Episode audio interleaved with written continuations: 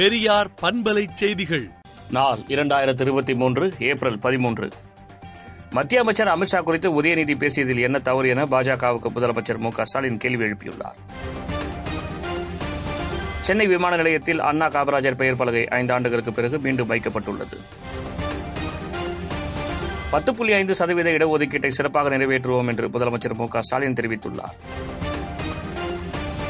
திமுகவினரின் ஊழல் பட்டியல்களை குறிப்பிட்ட நேரத்தில் அண்ணாமலை வெளியிடுவாரா அல்லது பின்வாங்குவாரா என்ற கேள்வி எழுந்துள்ளது.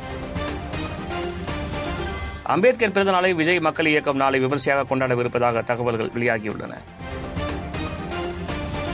தமிழ் மொழி மிகவும் பழமையானது என்பதால் அதன் மீது இந்தியை திணிக்க முடியாது என்று தமிழக கவர்னர் ஆர் என் ரவி தெரிவித்துள்ளார். சென்னையில் நடைபெற்ற ஐபிஎல் போட்டிக்கான டிக்கெட்டை கள்ள சந்தையில் விற்பனை செய்ததாக இருபத்தி நான்கு பேரை போலீசார் கைது செய்துள்ளனர். தமிழகத்தில் 45 இடங்களில் ஆர்எஸ்எஸ் பேரணி நடத்த போலீசார் இன்று அனுமதி அளித்துள்ளனர். தமிழகத்தில் அடுத்த இரண்டு நாட்களுக்கு இயல்பை காட்டிலும் அதிகபட்ச வெப்பநிலை நீடிக்கும் என்று வானிலை ஆய்வு மையம் தெரிவித்துள்ளது. கடலூரின் எந்த பகுதியிலும் நிலக்கரி சுரங்க விரிவாக்கத்திற்காக நிலங்களை கையகப்படுத்த மாட்டோம் என்று தமிழக அரசு அறிவிக்க வேண்டும் என அன்புமணி ராமதாஸ் தெரிவித்துள்ளார். அரசு அமைச்சகங்களில் முப்பது லட்சம் காலி பணியிடங்கள் உள்ளன என்றும் பிரதமர் மோடிக்கு அரசு நிர்வாகம் பெரிய பொழுதுபோக்காகிவிட்டது என்றும் காங்கிரஸ் கட்சி குற்றம் சாட்டியுள்ளது. பாகிஸ்தான் மற்றும் சீனாவின் தேச பாதுகாப்பு சவால்களை இன்றைய புதிய இந்தியாவால் எதிர்கொள்ள முடியும் என மத்திய அமைச்சர் ஜெய்சங்கர் தெரிவித்துள்ளார். டெல்லியில் இரண்டு வாரங்களில் கொரோனா பாதிப்பு உச்சம் தொடும் என எல்என்ஜேபி மருத்துவமனை இயக்குநர் தெரிவித்துள்ளார். பிபிசி இந்தியா நிறுவனத்தில் இந்த முறை அந்நிய செலாவணி மீறல்கள் தொடர்புடைய குற்றச்சாட்டின் பேரில் அமலாக்கத்துறை சோதனை நடத்தியது.